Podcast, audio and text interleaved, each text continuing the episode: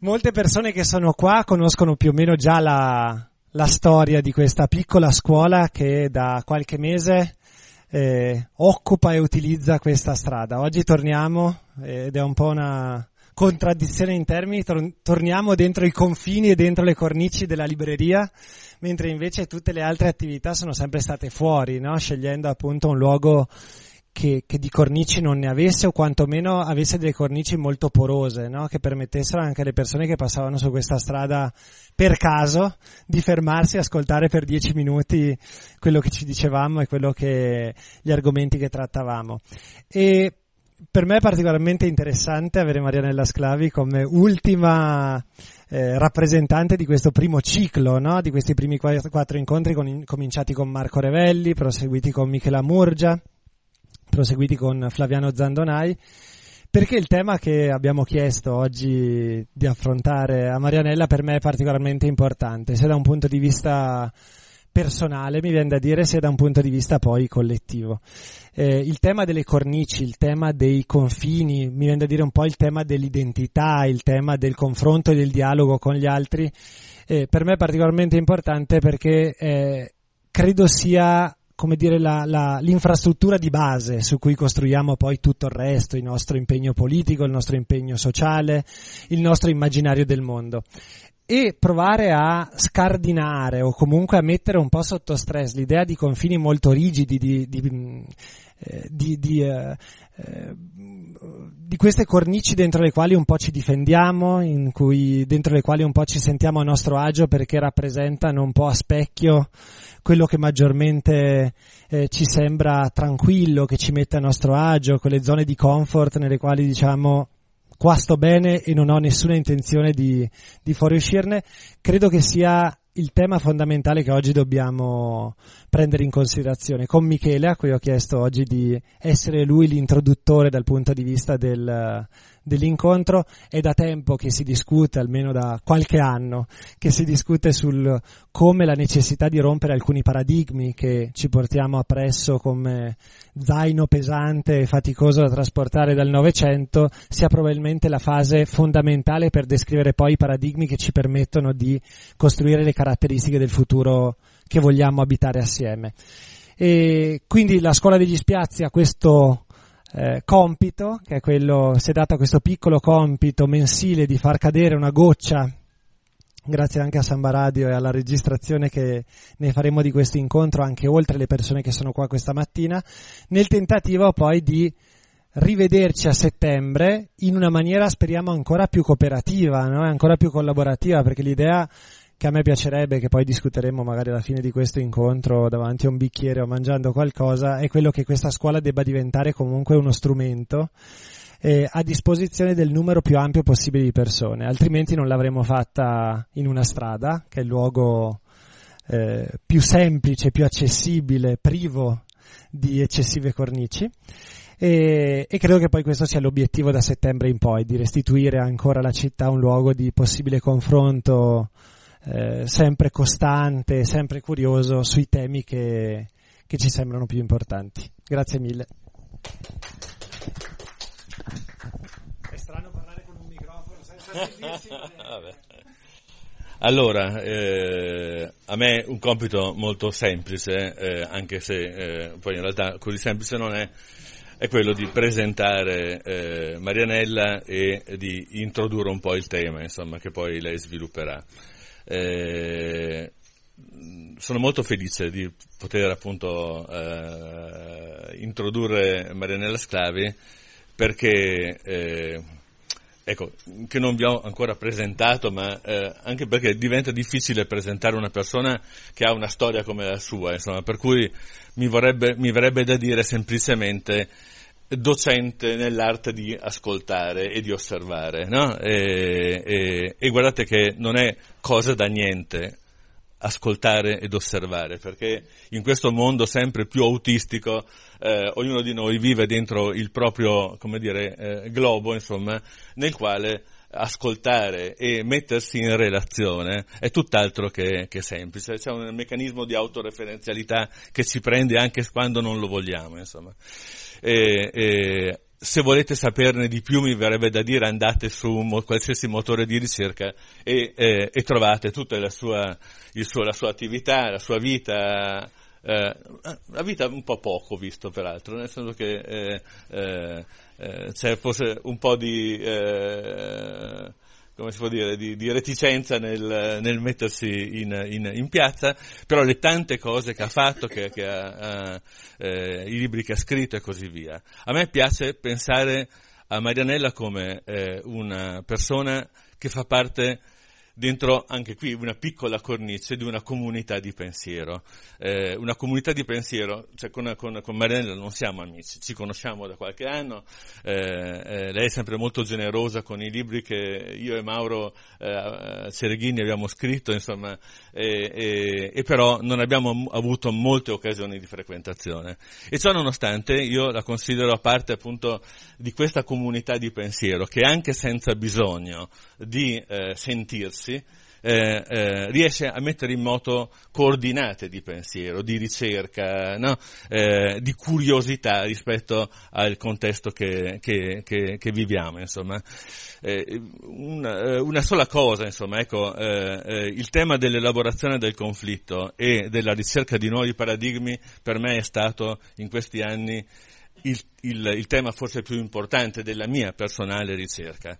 Eh, elaborazione del conflitto è quella cosa che, eh, di cui ogni tanto si parla, ma che è complicatissimo realizzare, perché eh, eh, elaborare un conflitto bisogna conoscerlo, per conoscerlo bisogna starci dentro. Starci dentro vuol dire esserne in qualche misura parte vuol dire essere disposti anche a farsi travolgere da quel conflitto, insomma, e, e, e essere disponibili a cambiare in profondità il modo con cui si entra nel conflitto e il modo in cui se ne esce, insomma. Sono, ed è quella disponibilità appunto all'ascolto e al mettersi in gioco che è tutt'altro che, eh, che, che facile.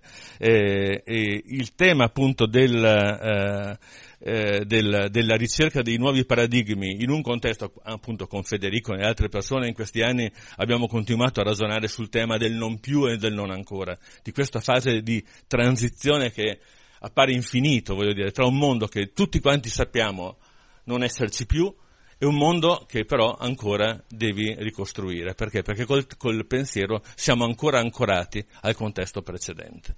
Cambiare i paradigmi questo vuol dire, vuol dire proprio eh, immaginarsi vuol dire scenari diversi, ma oggi quali sono i luoghi per immaginare scenari diversi? Richiedono appunto eh, questa capacità di ascoltare, di indagare, di, no? ne parlavamo prima, in realtà non sono pochi i luoghi che cercano di fare questo lavoro. No?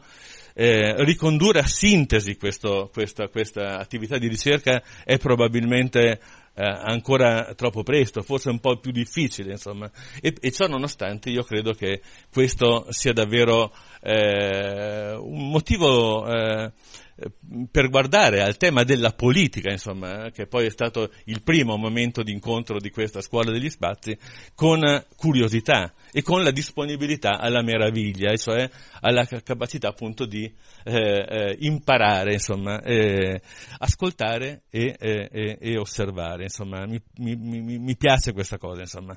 Allora, questo incontro nasce con il sottotitolo di questo libro, insomma, come si esce dalle cornici di cui siamo parte. Eh, le cornici di cui siamo parte sono davvero tante. Eh, sono le piccole cornici della nostra vita personale, come appunto le cornici più grandi che riguardano il, eh, eh, il, lo stato di cui appunto do, dove viviamo, che riguardano eh, il, l'ambito di pensiero a cui facciamo riferimento e talvolta anche le organizzazioni, le forme dell'agire di cui, di cui siamo parte. Eh, eh, ce ne sono tante altre, ma vorrei, insomma, io, io, mi piacerebbe che con Marianella questa mattina potessimo in qualche modo affrontare eh, qualcuno ecco, di, questi, di questi ambiti, di queste cornici che in un contesto di, che viene definito di società liquida, eccetera, eccetera, eh, le cornici sono ancora fortissime, insomma, anche quando si è un po' un paradosso, anche quando pensiamo appunto che eh, eh, non ci sia più eh, il pensiero duro, insomma, no? Eh, che, che, è stato il pensiero dell'Ottocento e del Novecento, in realtà poi ci accorgiamo che le cornici di, di ciò che rimane del pensiero duro sono davvero ancora molto forti. E il paradosso è che a fronte di cornici eh, eh, di eh, acciaio inossidabile corrispondono poi dei quadri che sono davvero molto eh, inconsistenti, insomma, o comunque eh, irrilevanti. E in questo senso io credo che indagare le cornici, indagare questi, quest, questo meccanismo che ci protegge, dal quale molto spesso non vogliamo uscire, sia davvero importante. Ora, eh, eh appunto, come si esce dalle cornici di cui siamo parte? Eh, non ne voglio parlare io, però una cosa ve la voglio dire proprio a partire dalla mia esperienza eh, diretta. Eh, per tanti anni, qualcuno di voi lo sa, insomma, ho lavorato sui temi del, eh, del, di quella parte di Europa che ancora non consideriamo Europa, e cioè i Balcani. Eh, il, sono stati dieci anni di guerra, di una guerra che ancora eh, non è sostanzialmente finita, anche se non si spara. Parlavamo ieri sera con, con, con, Marianella del fatto che oggi è in corso una nuova pulizia etnica nei Balcani, di cui assolutamente non si parla, ed è la pulizia etnica di chi eh, ha subito l'espulsione loro, dal loro territorio, ha scelto, ha fatto la, la, la fatica di ritornare nel luogo da cui è stato mandato via e di incontrare quotidianamente le persone che ti hanno cacciato e magari anche stuprato e magari anche ucciso i tuoi familiari, eccetera, e che decidono di ritornarsene via perché non reggono più quel tipo di vita. Vabbè, insomma, eh, eh, di questo, di, questo, di, questo, di questo, spazio e, e, e, di quanto è accaduto nel, nei Balcani negli anni 90 si è davvero riflettuto poco, come ormai sempre accade per ogni cosa, insomma, e, ma an- ancora meno se si può dire, insomma. Lo scarto di pensiero nei confronti di ciò che eh, i Balcani ci hanno eh, trasmesso in questi, in questi, anni non c'è stato. E appunto l'esempio che vi voglio portare è quello relativo al concetto di Stato-nazione. Eh, uno dei paradigmi dell'Ottocento, del Novecento, dal quale non riusciamo a liberarci, è proprio questo, lo Stato-nazione. L'idea che, anzi, tanto è vero che la parola Stato e la parola nazione si sovrappongono nell'interpretazione eh, diffusa, quando invece sono concetti diversi, nel senso che uno Stato è uno Stato, una nazione è una nazione. Tu puoi essere parte di uno Stato e non, quelle, e non, della nazione prevalente in quello Stato.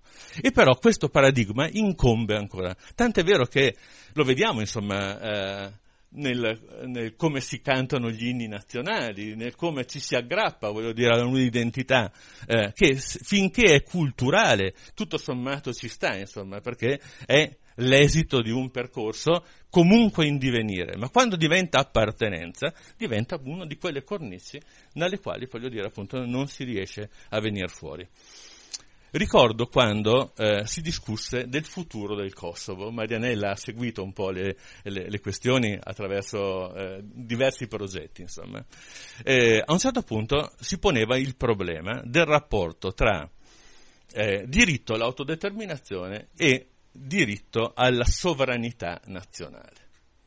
Dentro la vicenda del Kosovo questi due eh, diritti riconosciuti internazionalmente, si scontravano uno con l'altro. I serbi che rivendicavano l'integrità del loro Stato, specie relativo a, a, ad un contesto dove eh, i luoghi più significativi della cultura della nazione serba sono in Kosovo e dunque, voglio dire appunto, irrinu- considerati irrinunciabili, e contemporaneamente il diritto all'autodeterminazione, cioè il fatto che il Kosovo è abitato al 90% di popolazione albanese che rivendicava l'autogoverno e quindi la formazione di uno Stato nazionale sovrano. Questi due diritti, considerati diritti eh, fondamentali delle, dalle carte internazionali, confliggevano tra loro. E allora come uscirne? E infatti non se ne è usciti, perché la situazione del Kosovo è ancora, è ancora lì. No? Eh, In quel momento serviva appunto questo scarto di pensiero, questa necessità di rompere appunto lo, il, il, modo con cui si guarda eh, normalmente alle cose. Insomma. Ricordo che in quel momento proposi insieme ad altre persone dell'Osservatorio Balcani-Caucaso il fatto di, di dar vita alla prima regione europea. Nessuno l'ha presa in considerazione a partire dall'idea uh, che quella era una cosa che non esisteva. Le regioni europee non esistono e dunque come immaginare il Kosovo in un contesto eh, eh, politico-istituzionale eh, completamente... Eh, e, e questa cosa non venne presa in considerazione che avrebbe potuto aprire un dialogo tanto con il concetto di sovranità quanto con il concetto di autodeterminazione.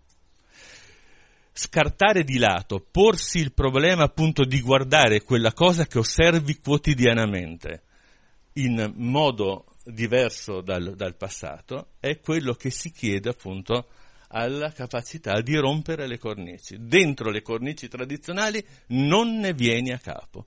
Oggi il Kosovo è riconosciuto come Stato sovrano da un'ottantina di paesi e contemporaneamente non esiste per il diritto internazionale.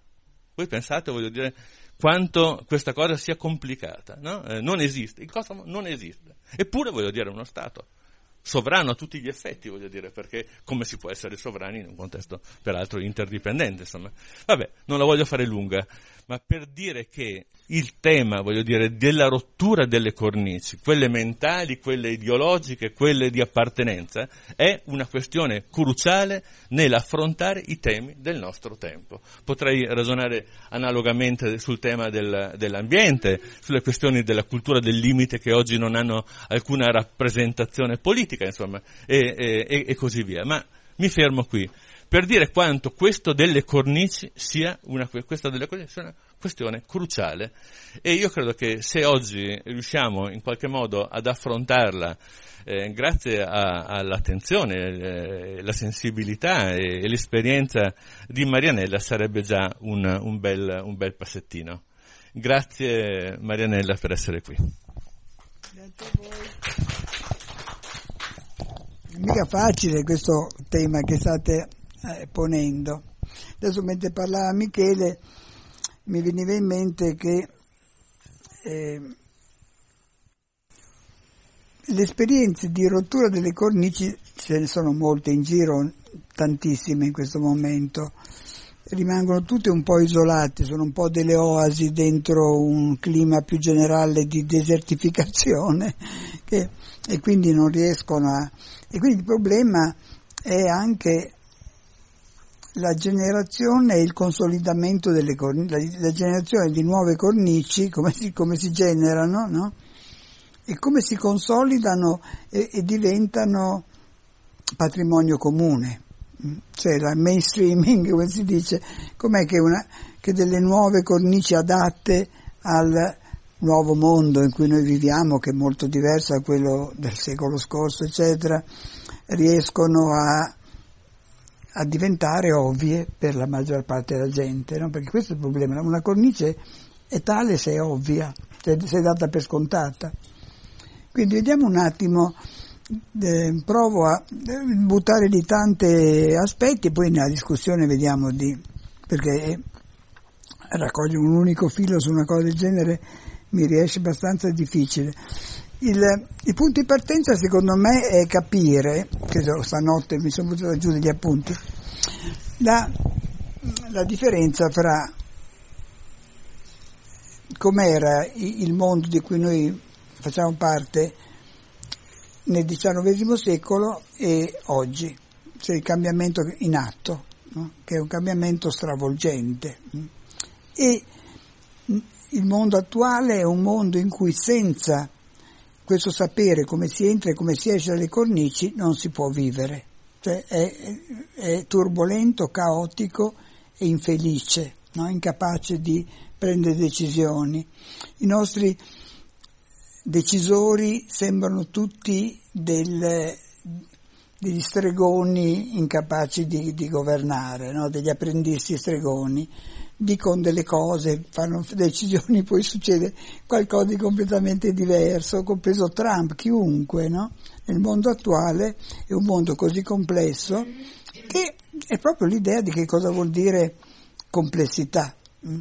Cioè il, le, le, teorie dei sistemi complessi sono teorie che nascono dalla biologia, dalla fisica, no? il, ehm, i grandi teorici della complessità, i sistemi complessi nascono da questa cosa qua, ma in realtà un sistema complesso è un sistema eh, talmente interdipendente che nessuna membro di questo sistema è in grado di decidere da solo cosa si fa. Se in un sistema complesso uno dei membri, quello più potente diciamo, dice facciamo A, nel sistema complesso viene fuori C, D, F.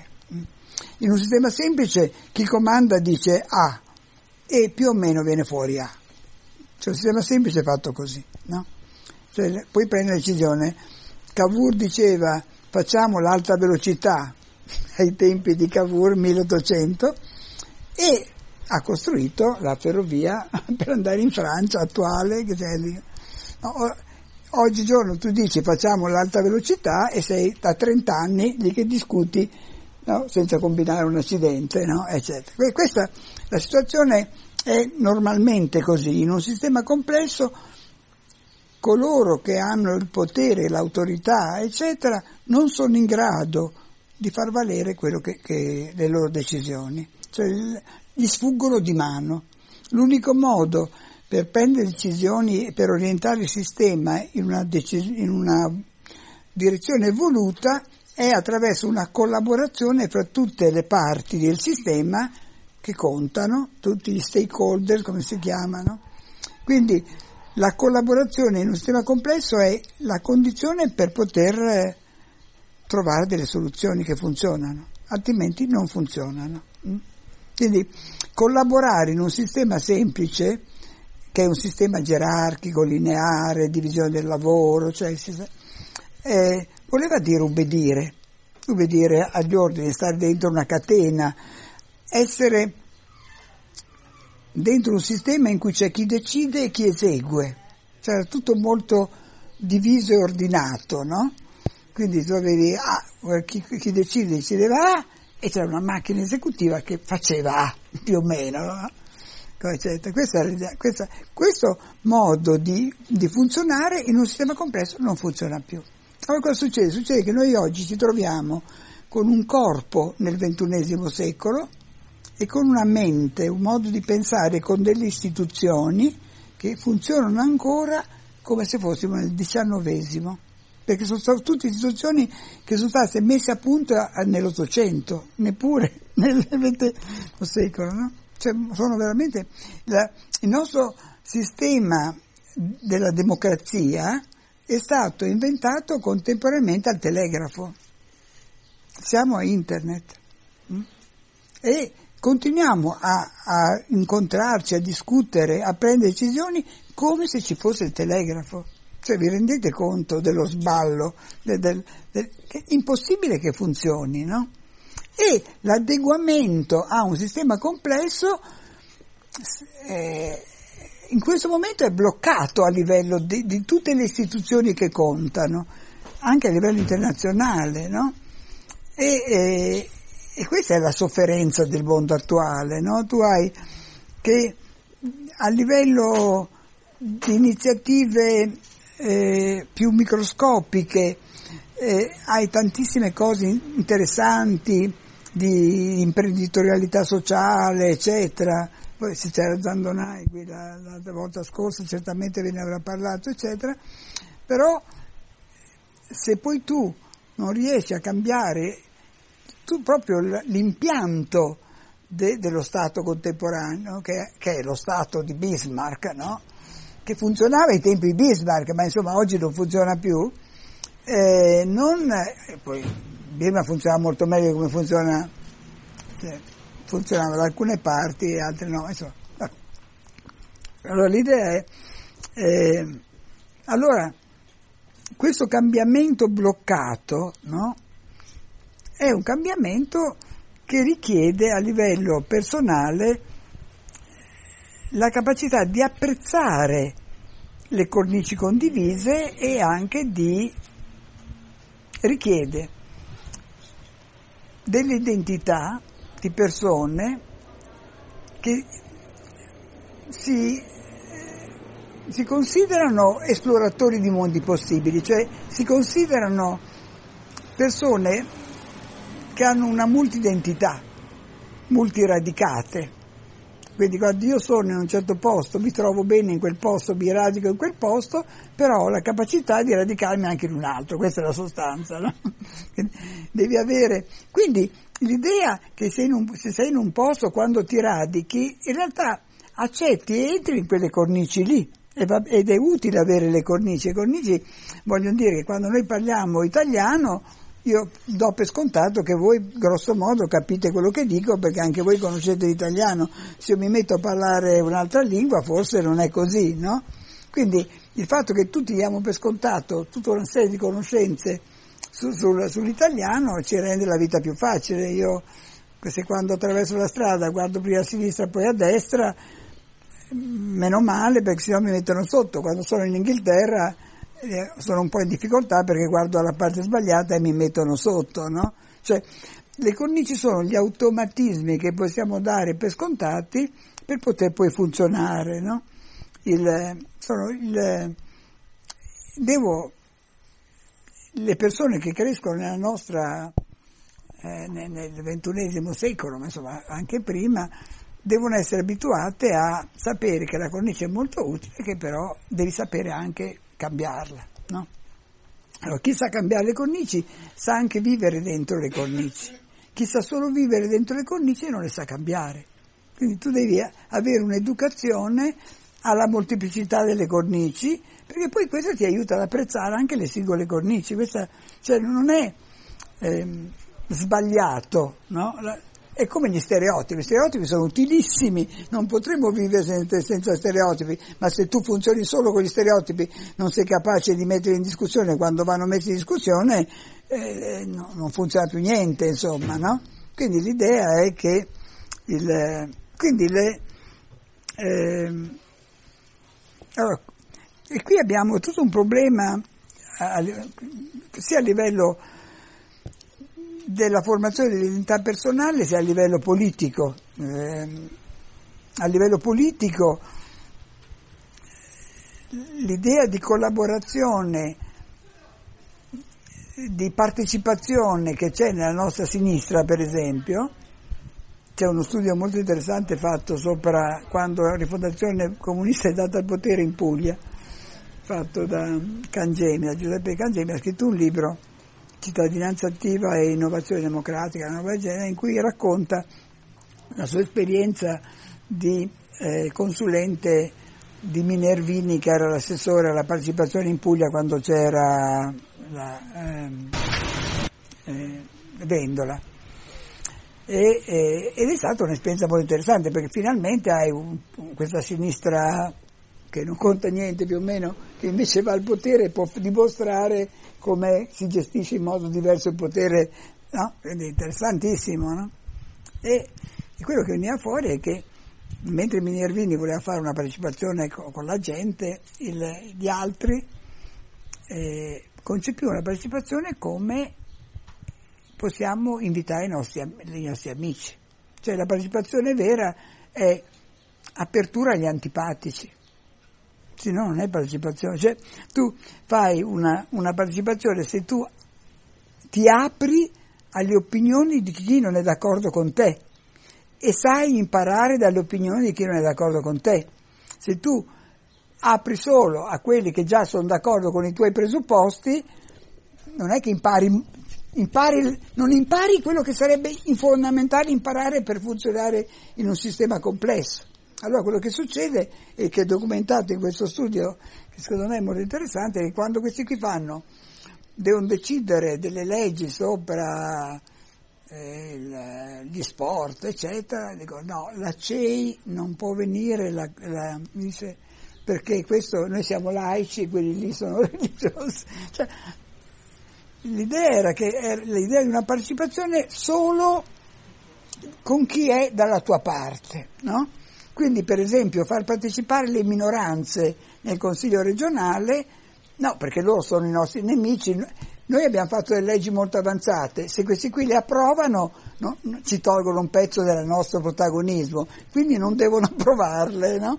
Cioè hai, hai, tutto questo modo di funzionare no? divisivo inizialmente, no? qui temi che la partecipazione ti tolga identità, no? Quindi hai, eh, mentre la partecipazione in un sistema complesso è fatta così, è la vera lotta, la lotta di classe oggi non è più una lotta contro un nemico, è una lotta contro una incapacità di creatività, di, coprodu- di invenzione creativa di nuove soluzioni e, e contro tutti quei sistemi che ti impediscono questo, che sono per esempio tutto il nostro sistema amministrativo, nostra, eh, il funzionamento della pubblica amministrazione è totalmente autoritario, autoritativo, è fatto apposta per impedire di moltiplicare le opzioni.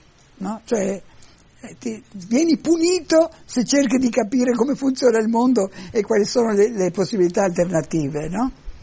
Allora, le, le, il problema che noi troviamo oggi è, è, questo, che tu hai un mondo nel quale grazie a internet, no? cioè il nostro corpo sta dentro questa rete ormai nella quale l'idea della moltiplicazione delle opzioni è, è, è ovvia. Un, un, bambino che, che è un millennial, no? che l'idea di andare a cercare, vai a fare una ricerca su internet è, è, è, ovvi, è ovvia, le informazioni le cerchi lì.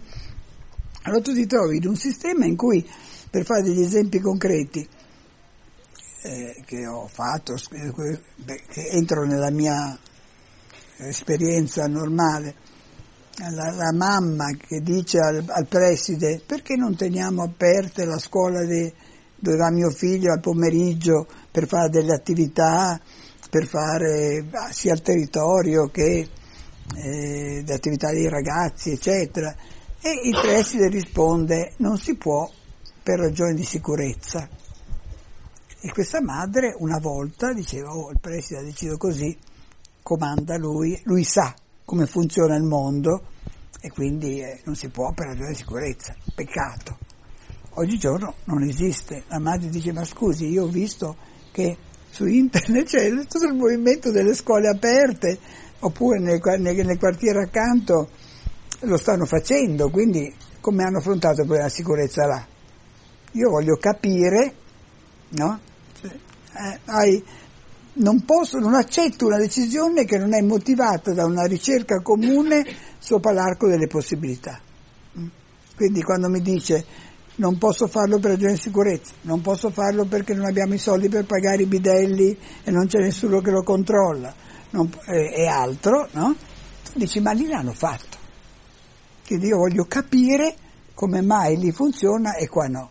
Allora, questo modo di ragionare del cittadino comune, che oggi è la base della democrazia deliberativa in realtà, no? è considerato proibito dalla nostra pubblica amministrazione. La pubblica amministrazione funziona, il regolamento non lo permette. Mm? E, e, e, e que, che è un modo di ragionare che veniva considerato uh, scontato, ovvio, e ancora oggi viene, viene considerato dai nostri politici. Quando uno viene eletto e diventa politico, una delle cose che mi hanno sempre colpito è che delle persone intelligenti curiose del mondo vengono elette, vanno a fare un lavoro, eh, ricaricano una carica politica, appena arrivano lì incominciano a essere succube di questa mentalità dei regolamenti. Invece di dire andiamo a vedere le possibilità e poi vediamo il regolamento, il regolamento non lo permette e quindi sei bloccato dai regolamenti io non, non, faccio veramente molta fatica a capire com'è, com'è che uno ragioni così, no? Il, co- come funziona? Il, un, un, un dirigente della pubblica amministrazione che invece di dire il regolamento, perché il problema è questo, continuamente io mi trovo di fronte delle controparti che dicono il regolamento non lo permette e io chiedo, il regolamento lo vieta, perché la differenza fra la democrazia e la dittatura è che nella dittatura tutto ciò che non è permesso è vietato, nella democrazia tutto ciò che non è vietato è permesso. Eh? Quindi la mia domanda è, è vietato? No, però siccome non è previsto non si può fare. Allora vuol dire che noi abbiamo una pubblica amministrazione che ragiona come in una dittatura. Allora, nessuno della nostra sinistra, per dire una parte che dovrebbe essere per il cambiamento, che dice il re è nudo, ma non è possibile, no? non possiamo avere un'amministrazione che, pensa, che la pensa così, che, ragiona, che funziona così. No? Eh? Le regole si cambiano, le regole si, questa regola va bene in certi casi, in certi casi bisogna adottarne un'altra, no? Uno degli esempi che faccio a questo riguardo riguarda quando tu vai a vedere le buone pratiche, vai a vedere come funzionano le cose che funzionano, devi saperle descrivere. E quindi devi superare quello che viene chiamato il pensiero soporifero da Gregory Benson. E consiste in questo, e vi faccio un esempio molto semplice. Eh, mio nipotino andava in una scuola materna a Roma, che era la di Donato, che è una scuola considerata da tutti una scuola ottima, in un quartiere all'Esquilino super eh, eh, interetnico, con tantissimi cinesi, bangalesi e compagnia. E funziona benissimo, una scuola veramente eccezionale, i genitori sono contenti, sono tutti contenti, i bambini vanno volentieri, eccetera. In questa scuola, se tu chiedevi come mai questa scuola in un ambiente così ostile, così difficile, così complesso, funziona così bene, la risposta era perché c'è stato prima un direttore didattico molto intelligente, molto in gamba, capace di gestire, di amministrare, che era molto bravo e poi è stato sostituito da un'altra che è ancora più brava di lui. Quindi la risposta è funzionano bene perché c'era della gente in gamba. A questa risposta non mi dice niente. Se noi ci accontentiamo di una spiegazione come questa, questa è la spiegazione soporifera, no? Cioè è, un, è una, una, spiegazione che dice funziona bene perché funziona bene, perché aveva le capacità di fare funzionare bene, ma per capire come funziona devo capire cosa ha fatto di diverso, no? Allora la domanda è cosa che ho fatto? ai, ai nonni, ai genitori che stanno ospitando i bambini, dico ma spiegatemi, fatemi un esempio di una situazione di difficoltà, di conflitto che avete passato qui e come questa direttrice che è così in gamba l'ha affrontata invece di, modo diverso da come l'affronterebbe una direttrice meno in gamba, no? Solo così io capisco com'è che funziona. E allora mi hanno detto, ah, abbiamo, uno degli esempi è che i bambini chiedevano alle 4 quando escono di rimanere a giocare in cortile perché vogliono giocare fra di loro, cioè non vogliono andare a casa subito, vogliono scatenarsi. E la direttrice ha detto non posso dare il permesso perché non ci sono i bidelli e se uno si fa male poi la responsabilità è mia. E questa è una risposta che darebbe qualsiasi direttrice. Mm? Solo che questa qui è in gamba. Allora il problema è cosa ha fatto di diverso rispetto a questo. E quello che lei ha fatto di diverso è alla, ai genitori che erano lì riuniti all'assemblea dei genitori, ha detto io non posso dare il permesso, come facciamo?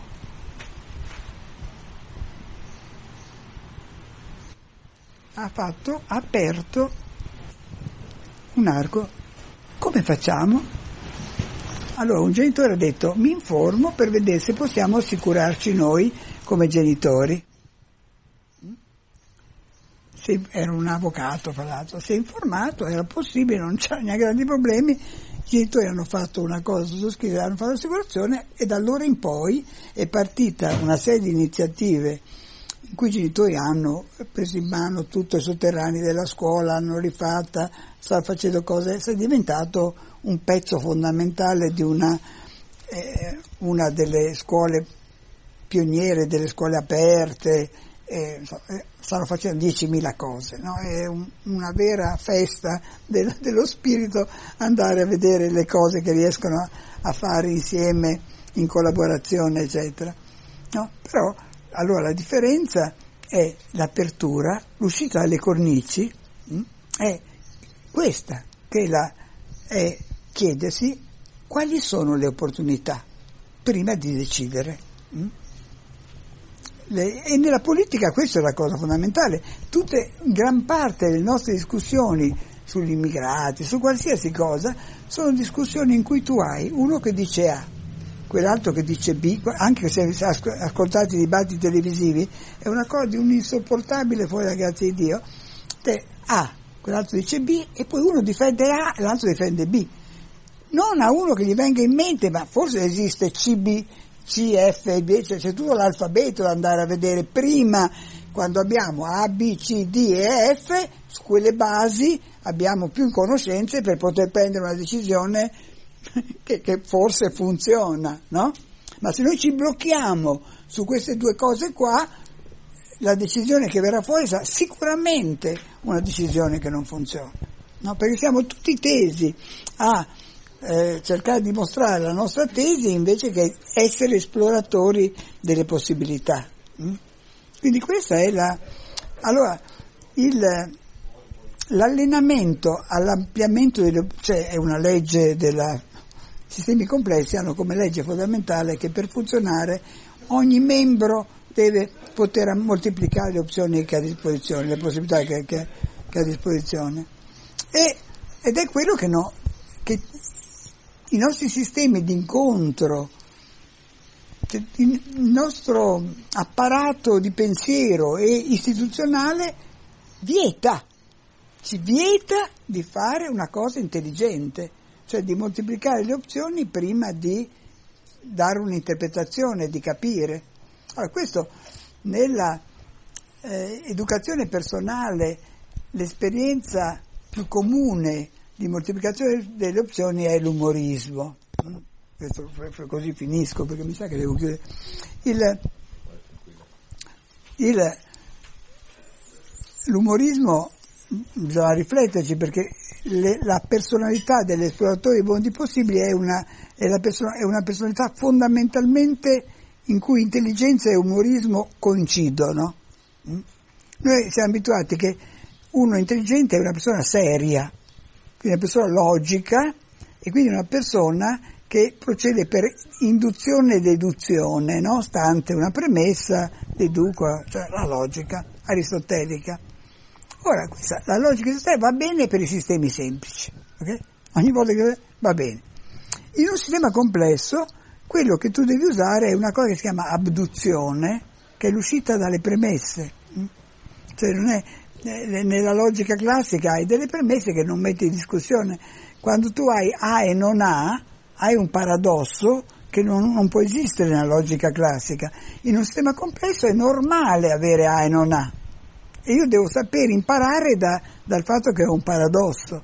Allora, il, l'umorismo è una modalità di approccio alla conoscenza dinamica invece che bloccata, che mi consente di trasformare una situazione di disagio dovuta al fatto che sono smentito nelle mie previsioni in una situazione di, di, di conoscenza e di comunità. Ma pensate come funziona una barzelletta, no? Eh, tu hai una storia che dice, una, una corta, è quella, la battuta di Mark Twain, non è vero che smetti di fumare è difficile, io smetto tutti i giorni, no? Il, oppure, vedete, il, oppure la barzelletta del pinguino, i due carabinieri che arrivano dal maresciallo, maresciallo, maresciallo, abbiamo trovato un pinguino per strada che camminava da solo, stava scombussolando tutto il traffico, cosa ne facciamo? Il maresciallo dice portatelo allo zoo, prendetelo e portatelo allo zoo. Ah, è vero, sì, vanno, dopo due ritornano e dicono abbiamo portato il pinguino allo zoo. Bene, eh, ah, adesso però dove lo altro portiamo? Dove lo portiamo? Allora l'idea è che portatelo allo zoo per uno voleva dire consegnatelo allo zoo e per loro voleva dire che lo portavano a passeggio dallo zoo e l'ha riportato indietro. No? Allora l'idea della barzelletta è una storia iniziale cui, che è basata sul senso comune e sul senso comune non è vero che smettere di fumare è difficile, vuol dire non è vero che smettere definitivamente di fumare è difficile. Quindi questo è il modo con cui tutti lo intendono. Tu giochi sopra questa cornice, su questo assunto dato per scontato, con la battuta la ribalti e dici io smetto tutti i giorni, allora smettere non vuol più dire in modo definitivo, vuol dire provvisoriamente smetto e poi riprendo, no? Quindi una, una aspettativa di, di, significato che io davo per scontato nella prima parte mi viene rovesciata, io vengo smentito nella mia autorevolezza interpretativa e invece che offendermi per questo, ah, no, mi metto a ridere, no? E dico è vero, era anche questo io, e io lo, mh, mm, non l'avevo preso in considerazione, lo negavo. Non solo rido, e considero questo un momento di apprendimento, ma ride anche quello che ha raccontato la barzelletta, tutti ridono e crei un senso di comunità. Cioè intorno al fatto che c'è lo spiazzamento, si chiama la scuola degli spiazzi questa, no? Eh, gli spiazzamenti sono la mossa fondamentale dell'uscita dalle cornici, no? E il, l'essere una persona che ha una costruzione di identità adatta alla complessità è una che non può resistere senza spiazzamenti. Ha bisogno dello spiazzamento, è il cibo del, dell'intelligenza e dell'apprendimento, no? Se io vivo in un mondo che mi impedisce lo spiazzamento, vivo in un mondo che mi, mi impedisce eh, di divertirmi. È, è, divertente lo spiazzamento se io lo so usare per capire, no?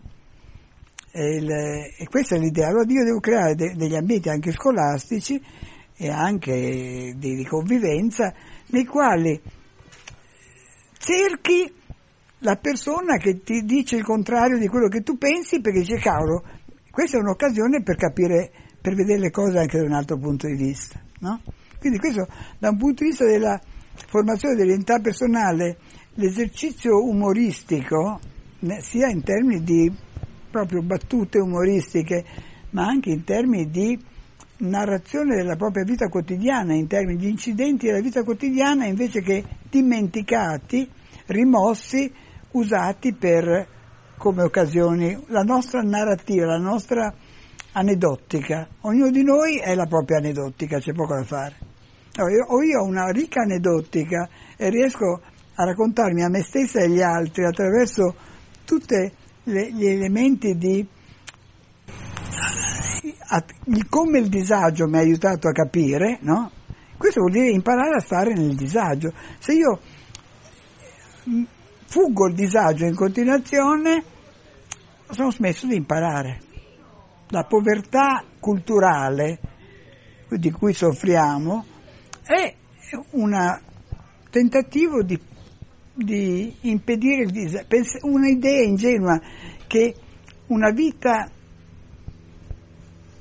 degna di essere vissuta è una vita in cui tu non soffri, non hai disagio. È ridicolo. Il, il disagio e la sofferenza sono la, la cosa fondamentale attraverso cui uno cresce. C'è poco da fare a parte il fatto che sono inevitabili, quindi perché voglio dire, in un ambiente complesso continuamente sarai smentito. Se tu di fronte a quella smentita reagisci ogni volta con irritazione, il rancore diventa l'unico modo con cui tu capisci il mondo, no? Eh, perché quel, quella smentita è inevitabile, quindi l'unico modo intelligente è che io la accolga con, ah, meno male, sono stato smentito così capisco qualcosa di nuovo, no?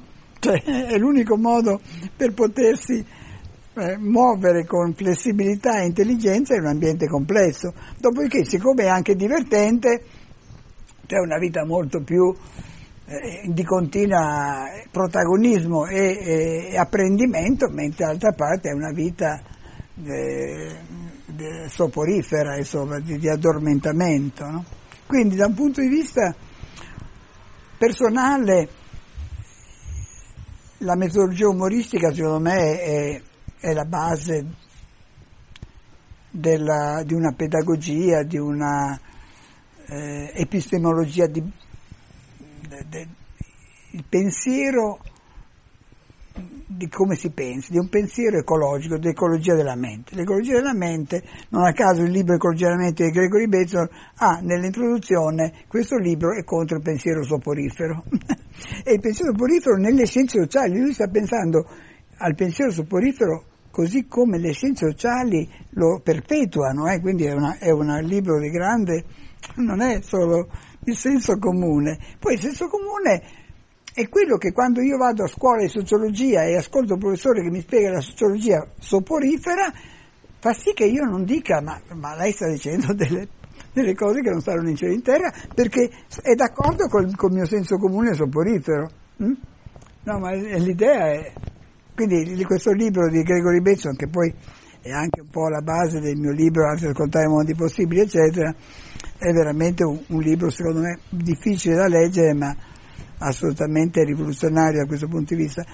Ma per finire, se questo è la base di una pedagogia, di un modo di intendere la vita e di stare nel, al mondo, che deve essere umoristico perché l'umorismo è la moltiplicazione delle opzioni, eh, questa moltiplicazione deve entrare anche nelle istituzioni, cioè il modo di funzionare della pubblica amministrazione in particolare, perché la pubblica amministrazione è, è il simbolo dell'identità prevalente del rapporto, del modo con cui la gente intende il proprio rapporto con l'autorità col potere. Mm? Cioè, simboleggia nel suo modo di funzionare questo, no? È il, è come la scuola, anche nella scuola questo è vero, ma la scuola è un pezzo della pubblica amministrazione in un certo senso, no? quindi se non cambiamo il modo di funzionare della pubblica amministrazione non riusciamo a rendere senso comune la moltiplicazione delle cornici, un mondo che moltiplica le cornici. Hm? Che noi abbiamo assolutamente bisogno di una riforma della pubblica amministrazione che permetta agli amministratori insieme ai cittadini di essere coloro che, della gente che affronta i problemi attraverso dei metodi di moltiplicazione delle, delle cornici. Questo vuol dire avere delle procedure, dei rituali di incontro e di decisione che sono diversi da quelli che valgono oggi. Questo vuol dire mettere in discussione come si fa un'assemblea. Noi, l'assemblea del, del, tempo del telegrafo era l'assemblea, cioè, il problema allora era come facciamo a decidere, stante che abbiamo tante teste diverse e siamo abituati che l'unico modo per decidere è che ci sia uno che è più, più potente che impone quello che ha deciso e gli altri devono obbedire, altrimenti vanno in prigione, vengono puniti, eccetera. Quindi il passaggio dalla, dall'autoritarismo bieco alla democrazia è stato risolto attraverso questo uovo di Colombo che de- discutiamo. Decide- ognuno ha diritto di parola, c'è il diritto di contraddittorio, voto a maggioranza. Che è stata la grande scoperta della convivenza che ha rivoluzionato il modo precedente di decidere, di gestire, eccetera. No? Oh, noi siamo ancora legati a questa scoperta, siamo ancora sotto shock da quella scoperta lì. Era talmente, infatti non a caso la rivoluzione francese è andata avanti alla, con la ghigliottina, ma in fondo anche in Inghilterra hanno tagliato la testa al re prima di, eh, due secoli prima, eccetera. Quindi è una cosa violenta di cambiamento metto in discussione questo potere autoritario, per metterlo in discussione devo tagliare le teste, no? Cioè una cosa di grande trauma. Da questo grande trauma è venuta fuori la, queste regole della democrazia e noi ancora siamo sotto incanto del, del, fatto che con queste regole si poteva arrivare a una decisione mentre era, sembrava impossibile che tante teste si mettessero d'accordo, no? E allora l'idea che la minoranza accetta il parere della maggioranza era diventato il... Oggigiorno questa regola non funziona più. Le minoranze non accettano il, per i motivi che dicevo prima, non accettano più si mettono di traverso, se tu non mi ascolti, se non mi permetti di ampliare le opzioni, io non accetto che tu mi dica che quella è la soluzione, no? Quindi ah, ah, è pieno di esempi come questo, no? E quindi io devo avere delle modalità di discussione, di incontro istituzionali, procedurali, rituali che mi permettono, che mi obbligano a moltiplicare le opzioni. Quindi al diritto di parola, di contraddittorio e al voto maggioranza io devo affiancare, e queste cose non ve le dico io, ma sono cose che dagli anni Ottanta coloro che si occupano di democrazia liberativa stanno dicendo e anche sperimentando, no? devo dire il diritto di ascolto, che vuol dire diritto di parola, alla quale non si reagisce con il contraddittorio. Questo, quindi da, dal contraddittorio al dialogo. Il diritto di moltiplicare le opzioni e il diritto di coprogettazione creativa. Se la coprogettazione creativa non funziona, passiamo al voto a maggioranza. Quindi il voto a maggioranza è la ricaduta in assenza di una capacità di, fare, di trovare delle soluzioni creative insieme, ma noi cerchiamo le soluzioni creative, quella è la cosa. Dopodiché se non ci riusciamo, pazienza, ma l'attuale voto a maggioranza non cerca le soluzioni creative, cerca di arrivare alla soluzione a maggioranza, no? Quindi ti blocca nell'ascolto reciproco, ti blocca nella moltiplicazione delle opzioni. È come, la, la, la, è come l'amministrazione che ti dice il regolamento non lo permette. Il regolamento, i modi con cui noi ci incontriamo e decidiamo sono dei modi che impediscono la moltiplicazione delle opzioni. E quindi e questa è, è, la riforma del sistema democratico no? che deve ampliarsi con metodologie di democrazia deliberativa, deve prevedere questo, ma in modo procedurale, cioè devono essere delle...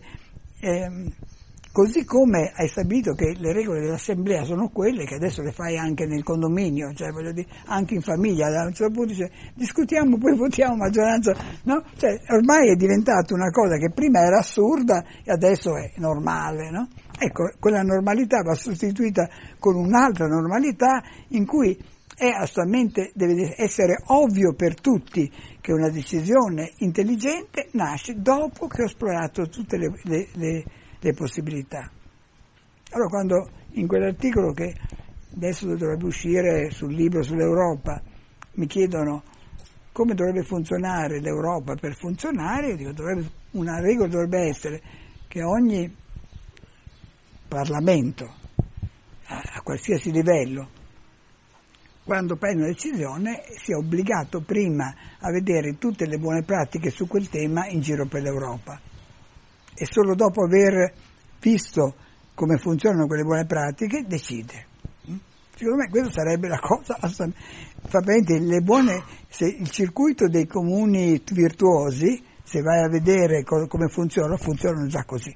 Mm? Cioè, vai a vedere quei, quei, piccoli comuni che stanno facendo delle cose molto positive, questi qui sanno, eh, sono in, in Lombardia, però sono collegati con la cittadina tedesca o quella olandese in cui stanno facendo le cose, hanno stabilito contatti, hanno chiamato i tecnici di lì qua e, e stanno facendo le cose così.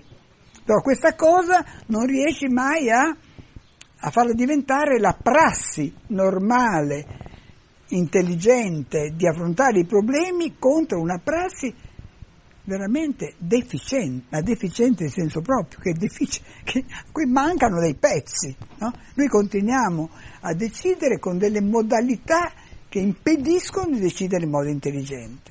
Io questo lo considero una cosa inammissibile. Mi sento offesa personalmente dal vivere in una società che mi impedisce di essere intelligente, mm?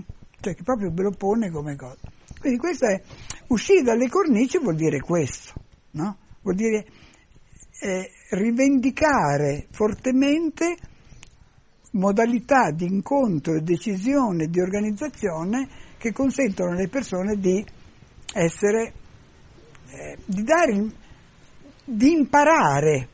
Cioè noi siamo ancora in, in una mentalità dei capofamiglia che hanno fatto la democrazia è stata fatta dai maschi capofamiglia, no? Era, infatti prima c'era il diritto di voto solo dei maschi. Cioè, allora, capofamiglia è uno che pensa di sapere già tutto quello che è necessario, ognuno di loro è un gallo nel pollaio, no? è già pronto, ha già la soluzione e fra tante soluzioni in competizione bisogna trovare quella più giusta, no? Questa è l'idea del voto a maggioranza, no?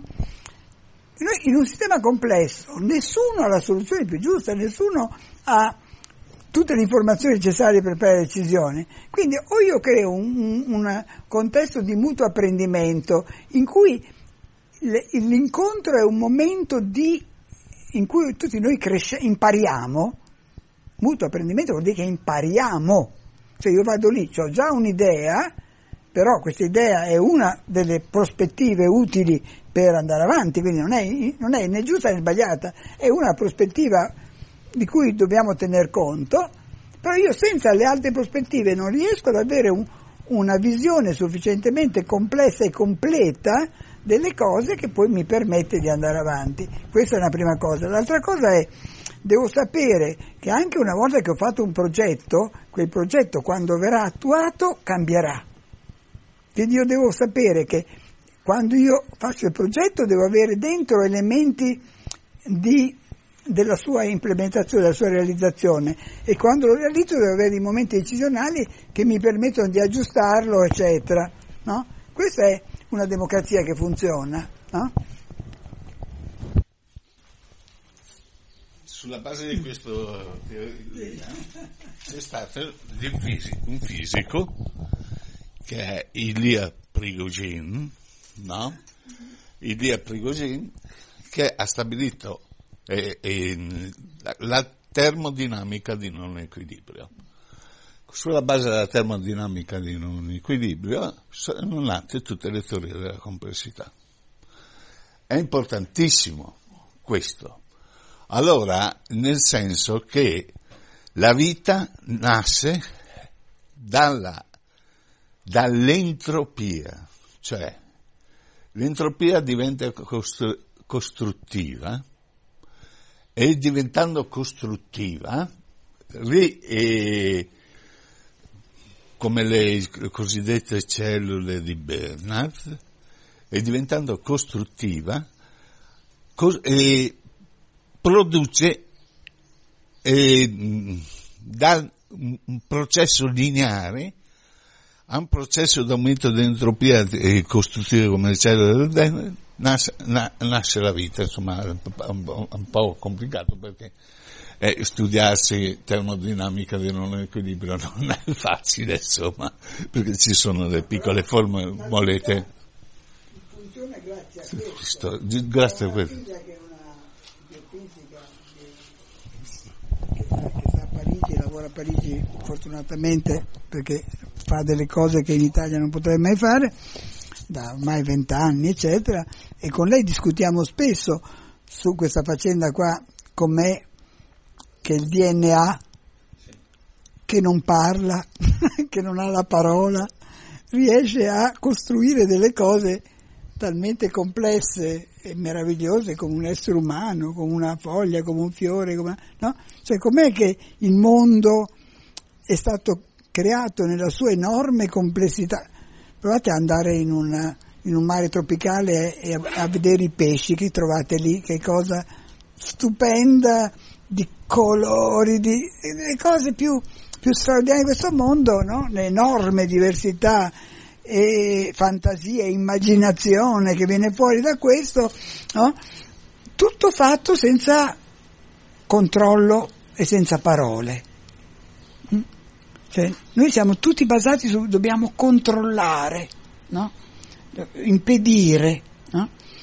Cioè, il DNA funziona senza controllo e, se, e senza, è una, tutta una comunicazione prosemica no? e, attraverso il linguaggio del corpo, il linguaggio non verbale.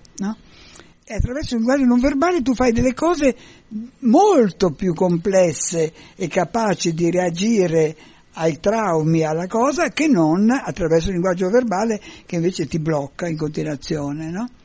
Ed è lineare, no? eccetera.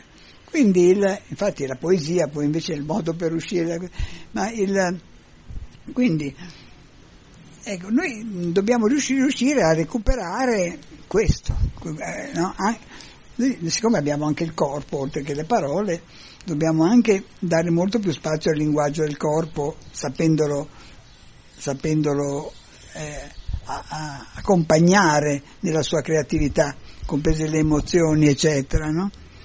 Però è vero, mentre nella fisica, nella biologia queste cose ormai sono scontate, no? chiunque studia questo, nella scienze sociali e nella politica ancora fanno molta fatica ad essere accolte, no? Cioè è una epistemologia dei, dei mondi possibili della complessità che ha un'inerzia eh, che resiste a tutte le infelicità possibili perché siamo alla disperazione ormai e questa continua ad andare avanti e resistere. Eh? Vabbè.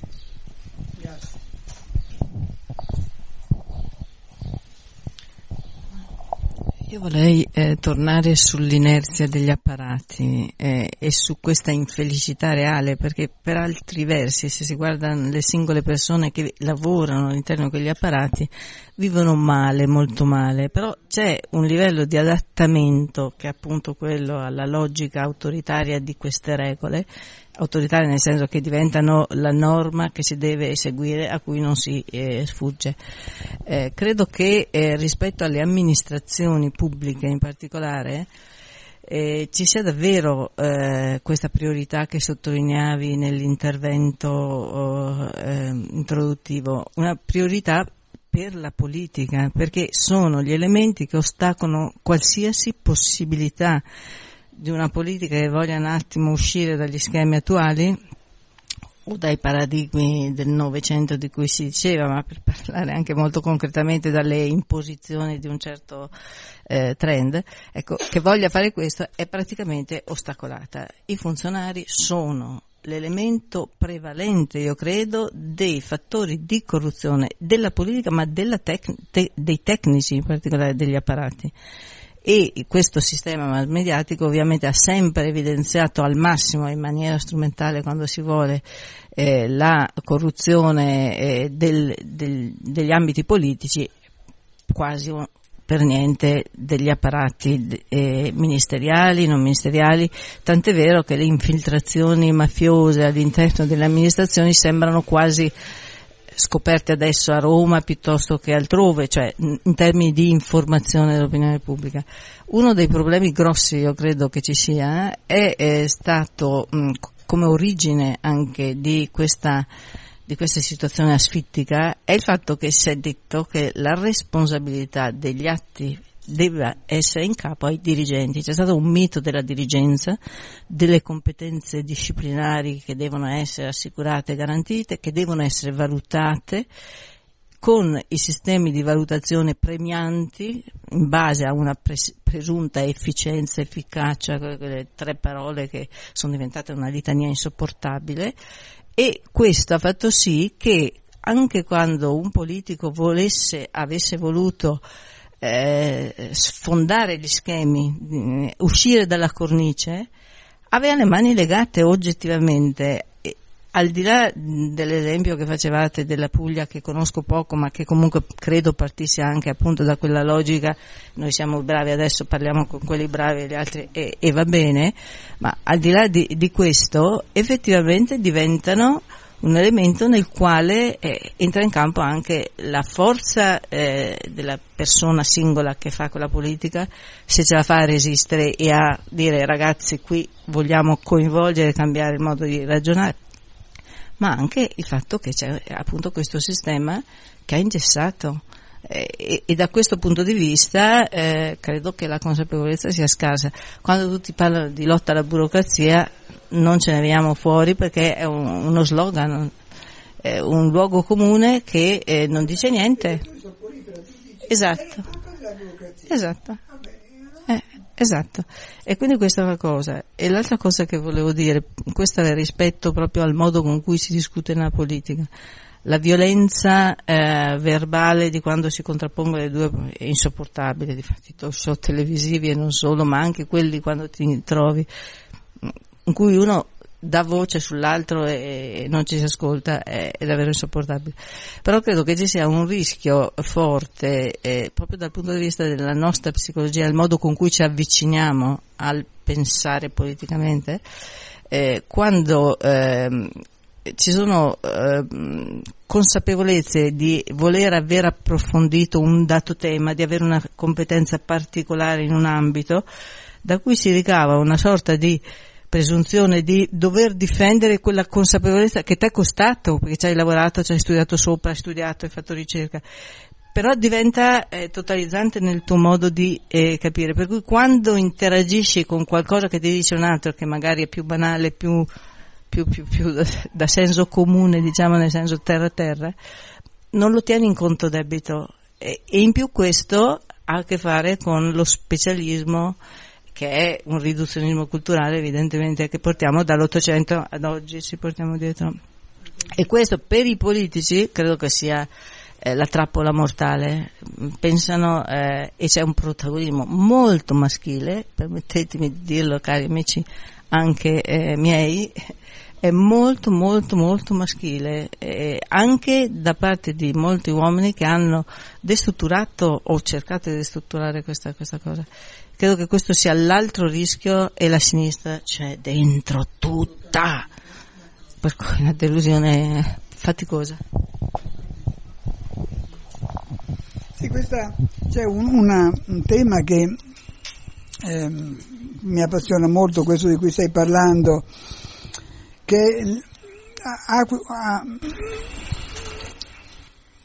io lo, lo, lo, affronto dal lato del, del fatto che internet, il, il digitale, eccetera, ha, ha, fatto saltare il potere di quelli che vengono chiamati in inglese i gatekeepers, keeper sono i detentori dei cancelli del sapere, no?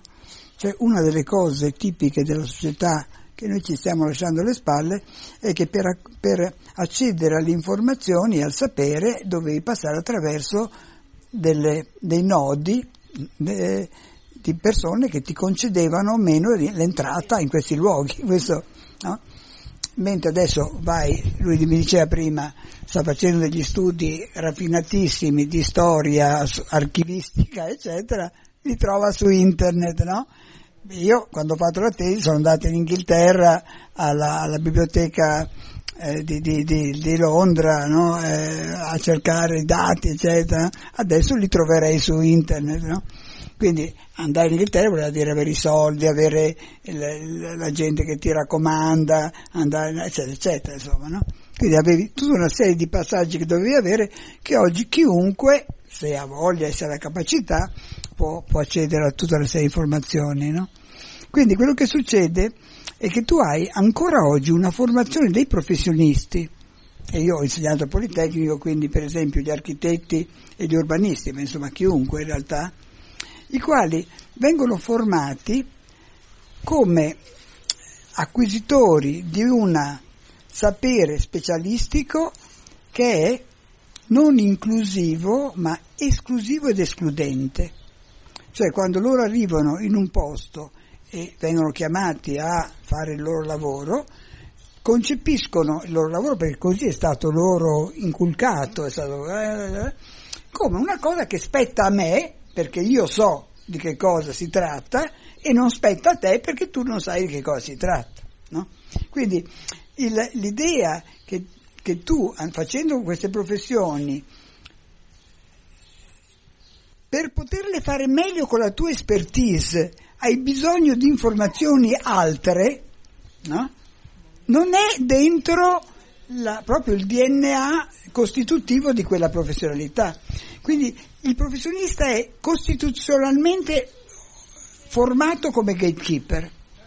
No? Io sono, non solo ho un'espertise, ma è mia, no? è nostra al limite della nostra no, corporation, ma non ha senso il, cioè parlare con, eh, con, l'abitante che ha il suo punto di vista su quello, no? non, non, mi dice niente perché io so come si fa. No?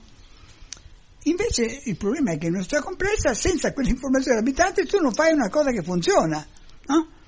E tutte le esperienze fatte in cui invece essere riuscito a far dialogare gli esperti con le, coloro che sono esperti dell'ambiente, dell'ambiente locale, no? portano a soluzioni migliori.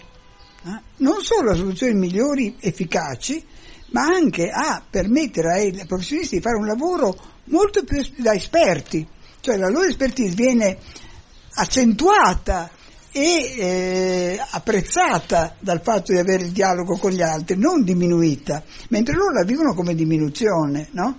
E hanno anche questa idea che mi ricordo che quando Giancarlo De Carlo, che è uno dei principali architetti urbanisti italiani partecipativi, faceva le prime case a Terni con, eh, per gli operai, insieme agli operai, veniva accusato da tutta la sua cosa degli urbanisti di essere uno che rinunciava al proprio punto di vista architettonico e faceva decidere agli operai come fare le case. No?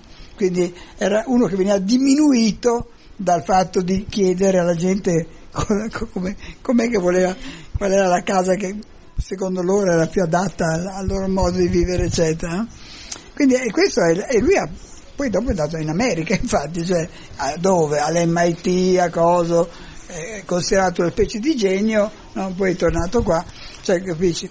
Questo è, allora, ehm, il, c'è proprio il problema di, io ho fatto delle esperienze con ingegneri, proprio nella Val di Susa, tra l'altro, facendo parte dell'osservatorio eh, sopra la, la, la TAV, dove c'erano questi giovani ingegneri del Politecnico, sia di Torino che di Milano, che eh, andavamo in giro a parlare con gli abitanti e questi qui erano prima molto intimiditi, non sapevano come gestire questa cosa, eccetera. E poi alla fine si sono accorti che gli abitanti gli ponevano delle sfide professionali che loro dovevano affrontare, che gli permettevano di essere dei, dei professionisti molto più, più capaci, no? a fare delle cose. Quindi che in realtà loro ne, ci guadagnavano moltissimo da questo, no?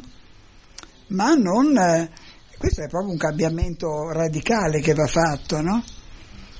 Il, io mi sono occupato ultimamente del, del, con i dirigenti dell'AMA, eh, gestione dei rifiuti a Roma, de, di un impianto di compostaggio, era, questi qui sono quasi tutti ingegneri, ingegneri questi dirigenti, intelligenti di per se stessi, però ognuno dentro quella struttura organizzativa che gestisce miliardi, cioè voi potete pensare come funziona a Roma, come non funziona, il, la gestione dei rifiuti è una business incredibile, no? Con dentro di tutto, ma insomma, c'è pelle.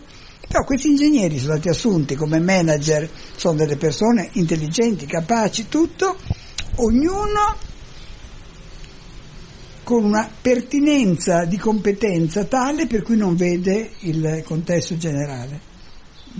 Per cui dopo alla fine fai dei progetti che quando vai a farli gli mancano dei pezzi assolutamente essenziali per cui non funzioneranno mai. E, e, e, e dicono, sai, funziona, qui regolamenti, la struttura funziona così e sono vittime, cioè l'idea che fai un passo indietro e dici bisogna cambiare la struttura. Mm? Come facciamo a... a, a cioè deve, deve, cambiare in modo che possa funzionare, non è possibile, no? Questo passo indietro non lo sta facendo nessuno. Però è questo, quando tu dici fare politica oggi vuol dire fare questo, no? Cambiare proprio in modo... Tu devi avere sistematicamente dei momenti, questo alla Silicon Valley, eccetera, l'hanno capito, le, le, queste organizzazioni funzionano così, avere dei momenti obbligatori in cui la gente è costretta a guardare l'arco delle possibilità, lo discute assieme e poi su quelle basi reimposta il proprio lavoro. Mm? Questo in, in, questi posti non esiste proprio, no? ognuno nel proprio ufficio, ognuno nel proprio corpo, cioè, ognuno bloccato no? dentro, sono, sono, tutti topi in trappola. Eh? Sono il, ehm, eh, però nel dibattito politico voi sentite che parlano di queste cose? La discussione sull'Europa, avete sentito qualcuno che ha discusso di questo? Eh? Ci sono anche delle, delle invenzioni ottocenteschi, no? Che potrebbero essere riprese, riutilizzate, no? E che nessuno va a curarsi. E, le hanno dimenticate e questo è, il, è uno dei, degli errori più, più, grossi. D'altro canto, eh, la questione delle, delle, delle immondizie, insomma, in generale, se non si incomincia a standardizzare i, i contenitori, a farli in un certo modo, a eliminare determinato numero di plastiche, raccolti differenziati non se ne faranno mai. Si brucerà, si compra il capannone, si riempie e poi si brucia, insomma, e questo è, è diffondere la mafia, insomma, e basta. E quindi bisogna anche incominciare a, a riprendere certe cose e, e, con, con chiarezza. Insomma. Vediamo se c'è ancora qualche richiesta di sollecitazione, perché qualche altra voce?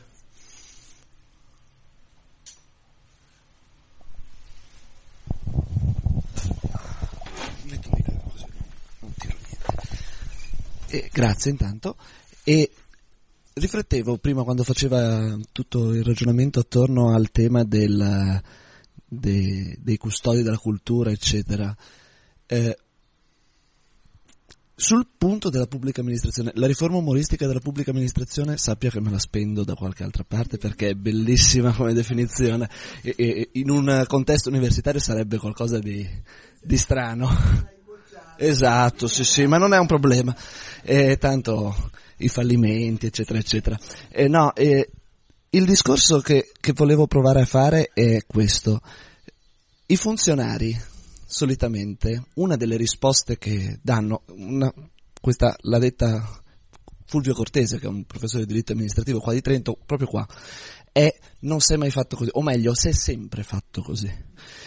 E, e, quindi in quel si è sempre fatto così, c'è da una parte tutto il discorso dell'autorativismo della, della pubblica amministrazione, eccetera, eccetera, eccetera.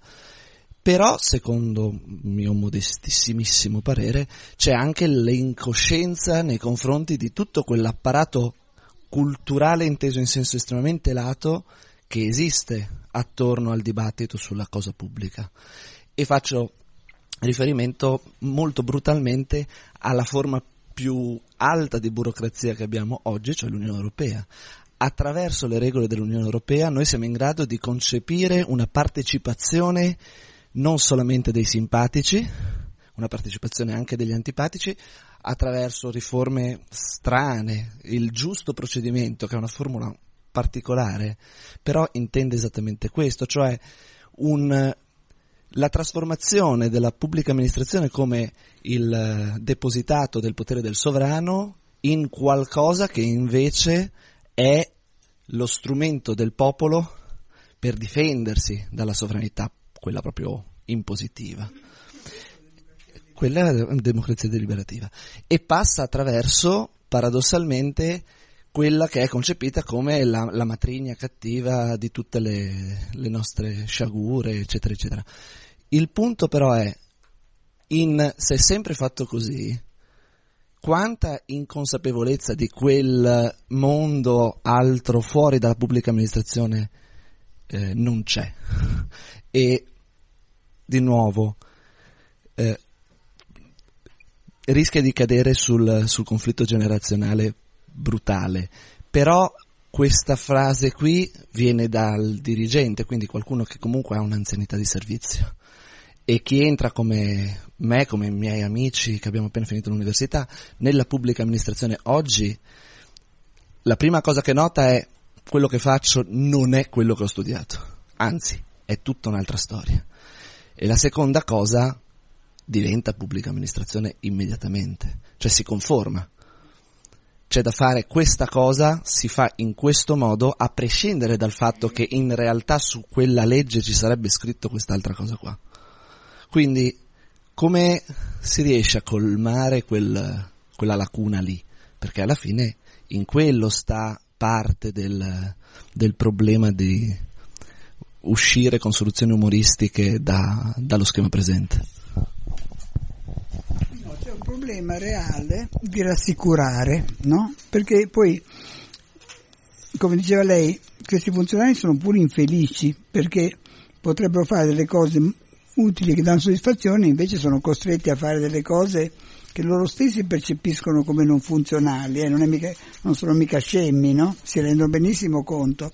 Quindi se tu offri loro la possibilità di fare un lavoro che gli dà soddisfazione, una buona parte di loro sarebbero anche, però senza il terrore di essere denunciati e di dover, perché questo è il terrore, sono, sono terrorizzati, ma per davvero.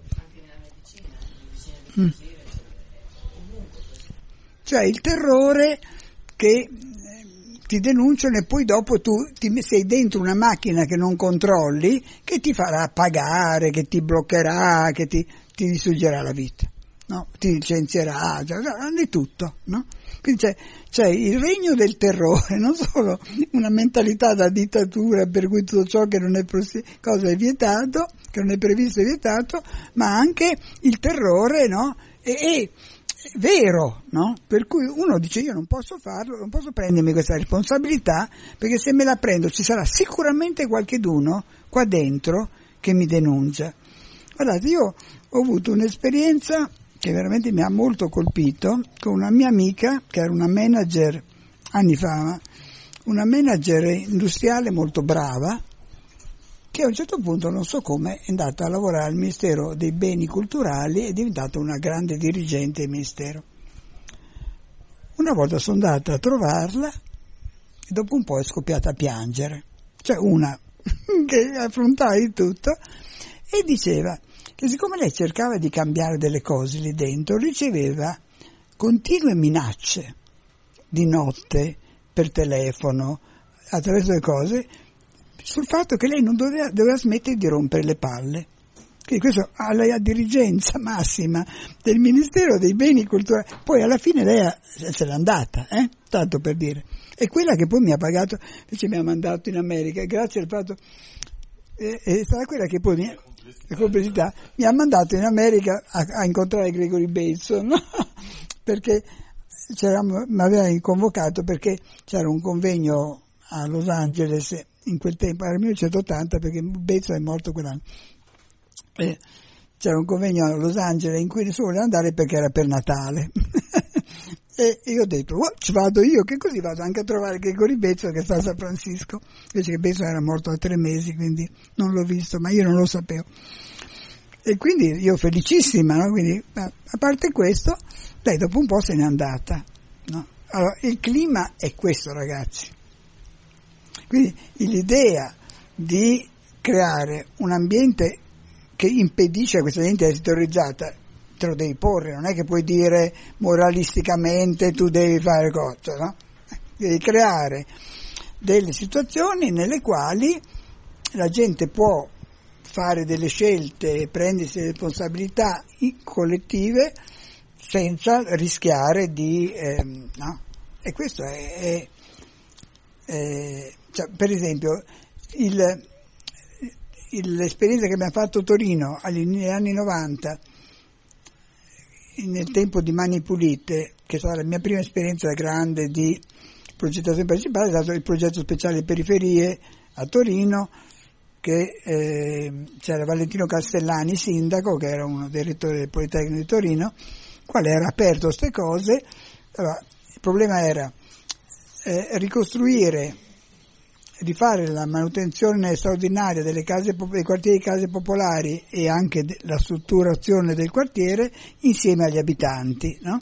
In quel caso, eh, insieme ad avventure urbane, cioè poi l'ho scritto nel libro Avventure urbane progettare la città con gli abitanti, in quel caso le, la scappatoia che abbiamo trovato è stata quella che il sindaco ha detto coloro che dirigenti a pubblica amministrazione che hanno, vogliono fare questa esperienza sono liberati e vanno a fare questa esperienza insieme ad avventure urbane e agli abitanti. Quindi voi operate fuori dalle regole perché state facendo un'esperienza di progettazione partecipata che non c'entra, di cui l'amministrazione prenderà atto alla fine. Quindi voi vi fate una vostra esperienza sul terreno, vedete tutte le cose da fare, portate l'esito qui e poi l'amministrazione con le proprie regole senza trasgredire nulla eh, prenderà in considerazione l'esito e vedremo cosa farne. No? Quindi questo era, aveva permesso a questa gente, eh, hai aperto uno spiraglio in cui non dovevano più ragionare in base alle regole, ma solo in base alle nuove regole che si stabilivano sul campo con la gente, eccetera. No? Quindi è stato un periodo bellissimo in realtà perché abbiamo imparato moltissime cose, no? eccetera, eccetera. Quindi questo è un modo possibile. L'abbiamo riproposto a Camerino recentemente e lì abbiamo avuto invece un sindaco che per fortuna adesso è, non, è, non, è, stato più rieletto eh, per la ricostruzione di Camerino dopo il terremoto, che invece diceva assolutamente no. Noi abbiamo, abbiamo, parlato con gli abitanti, insieme a 150 abitanti abbiamo costruito delle idee interessantissime su come ricostruire il centro Camerino che è vuoto totalmente, cioè Camerino, città universitaria, antica, non, non, non è abitato, eh, come si fa a, ri, a riprenderselo in mano, a ricostruire i pezzi rotti eh, con un sistema tipo friulano, insomma, tutte queste robe qua. Entusiasmo, prima c'erano 30 abitanti, poi sono diventati 150, insomma, no, andava avanti molto bene, bloccato dal sindaco e dall'assessore che nella, sono proprio ignoranti e pa, impauriti, no? Cioè gente che non, non ci capisce l'accidente di queste robe che, avo- che, che ha paura di impararle. No? Cioè, non è che viene lì curiosa di vedere, appena vede una cosa che, che non, non, conosceva, ha paura, ha la denuncia, verrò denunciato, vado nei guai, no? C'è il terrore su questo. Adesso sembra che con il nuovo sindaco possiamo riprendere, ma non si sa. Questa eh. idea della cultura della legalità, quanto eh, mm. influisce su questo modo di pensare? Eh... No, il passaggio è un passaggio dalla cultura della legalità a una cultura dell'organizzazione sistemica.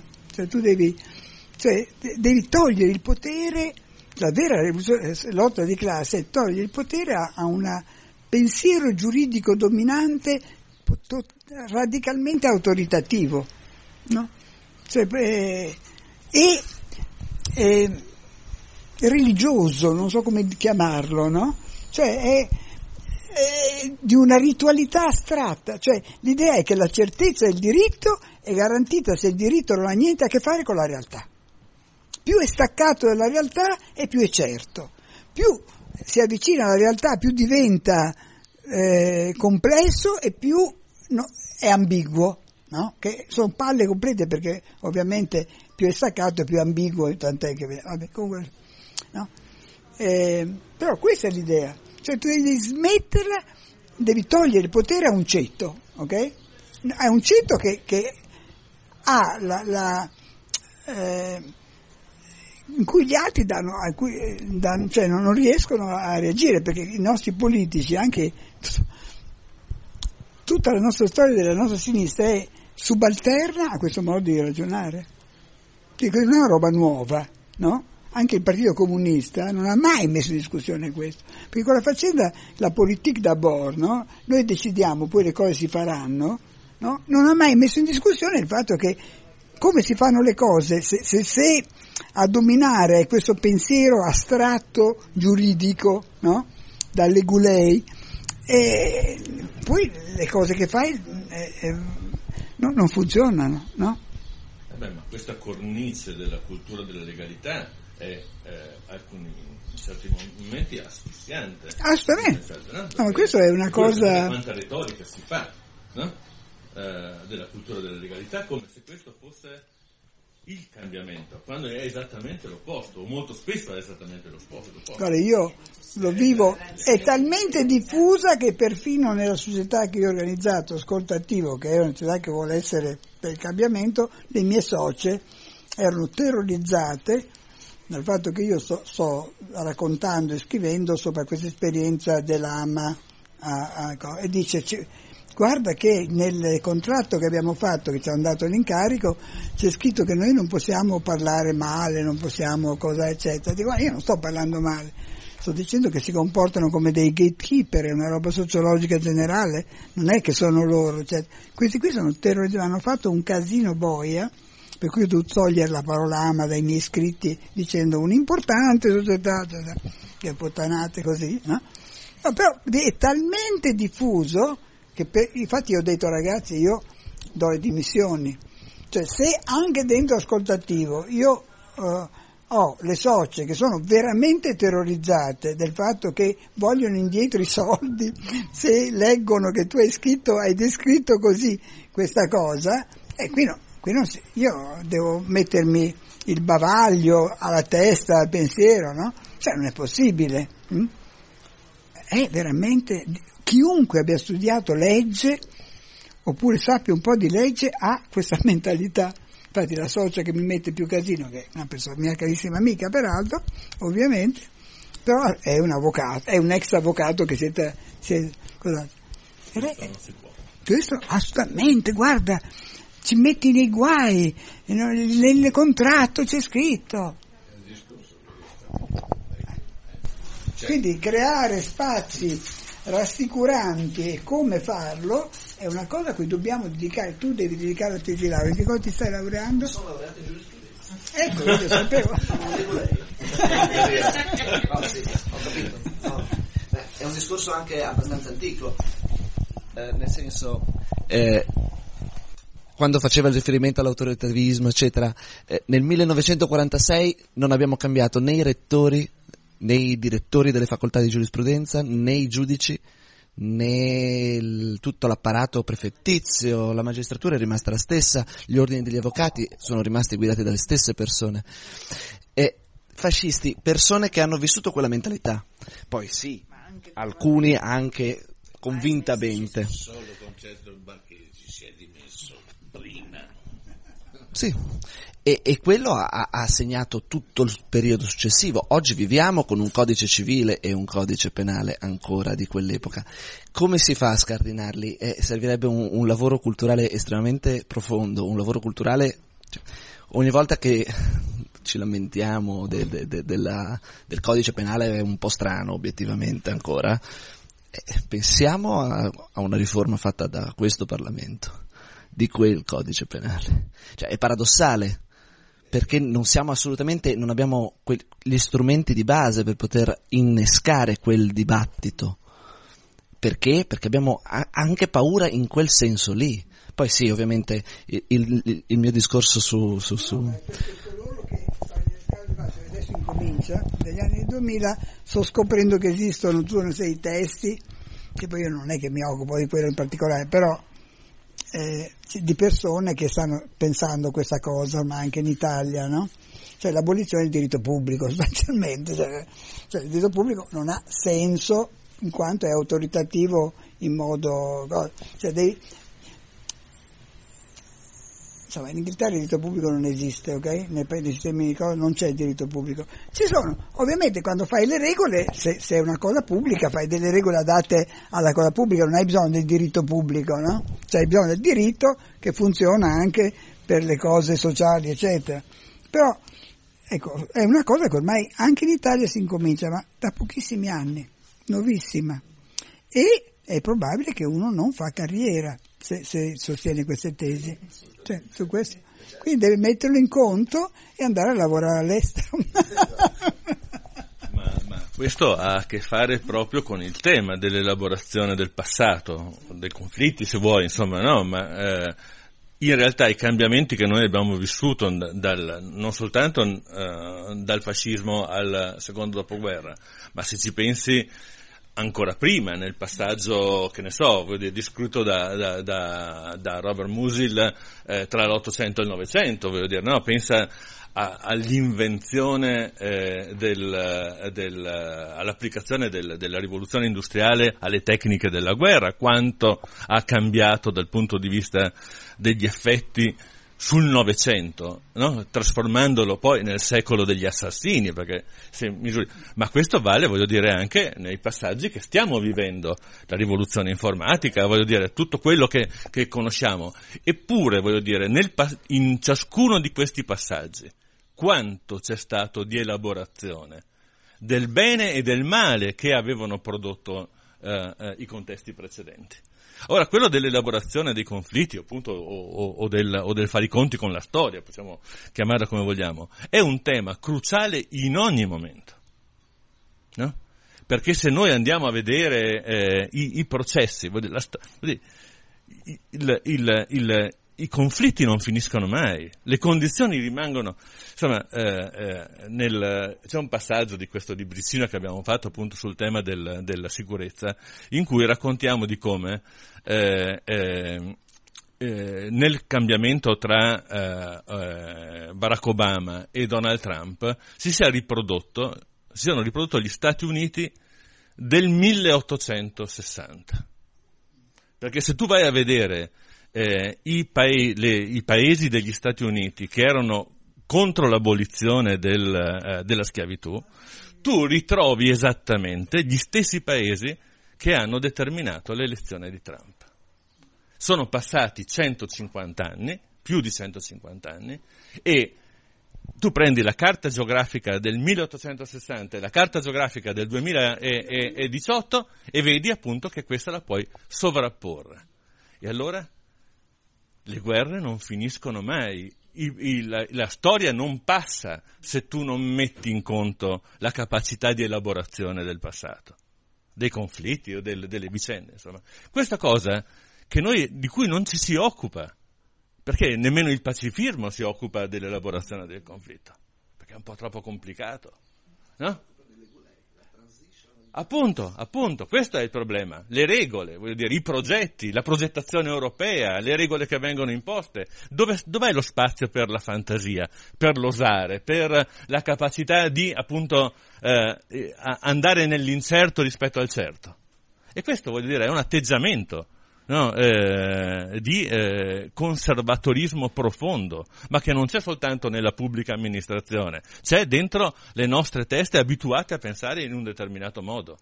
No? E però, eh, al tempo stesso, questo, come dire, se tu non elabori ciò che è accaduto, non ne vieni a capo. No? E, e, vale, voglio dire, per, per i nostri giorni. No? E, e, il problema non è il vecchio e il nuovo, eh? Perché appunto Francesco prima parlava dell'Ottocento, i beni comuni di cui appunto ci riempiamo la bocca fanno parte di una eh, dimensione che è precapitalistica addirittura, voglio dire. A volte vuol dire eh, eh, eh feudalistica, voglio dire, no? Perché eh, se andiamo a vedere, poi soprattutto nelle aree in cui eh, la rivoluzione moderna non c'è stata, perché, perché anche lì voglio dire appunto cos'è moderno cos'è, e cosa non è moderno. I beni comuni voglio dire che... No? Ah sì, ma certo, voglio dire, no, e, e di, di, cui andiamo parlando hanno a che fare con l'uso dell'acqua, del, della terra. Del, del... All'amministrazione dell'impero austro-ungarico, no? che poi è stato distrutto da Napoleone praticamente.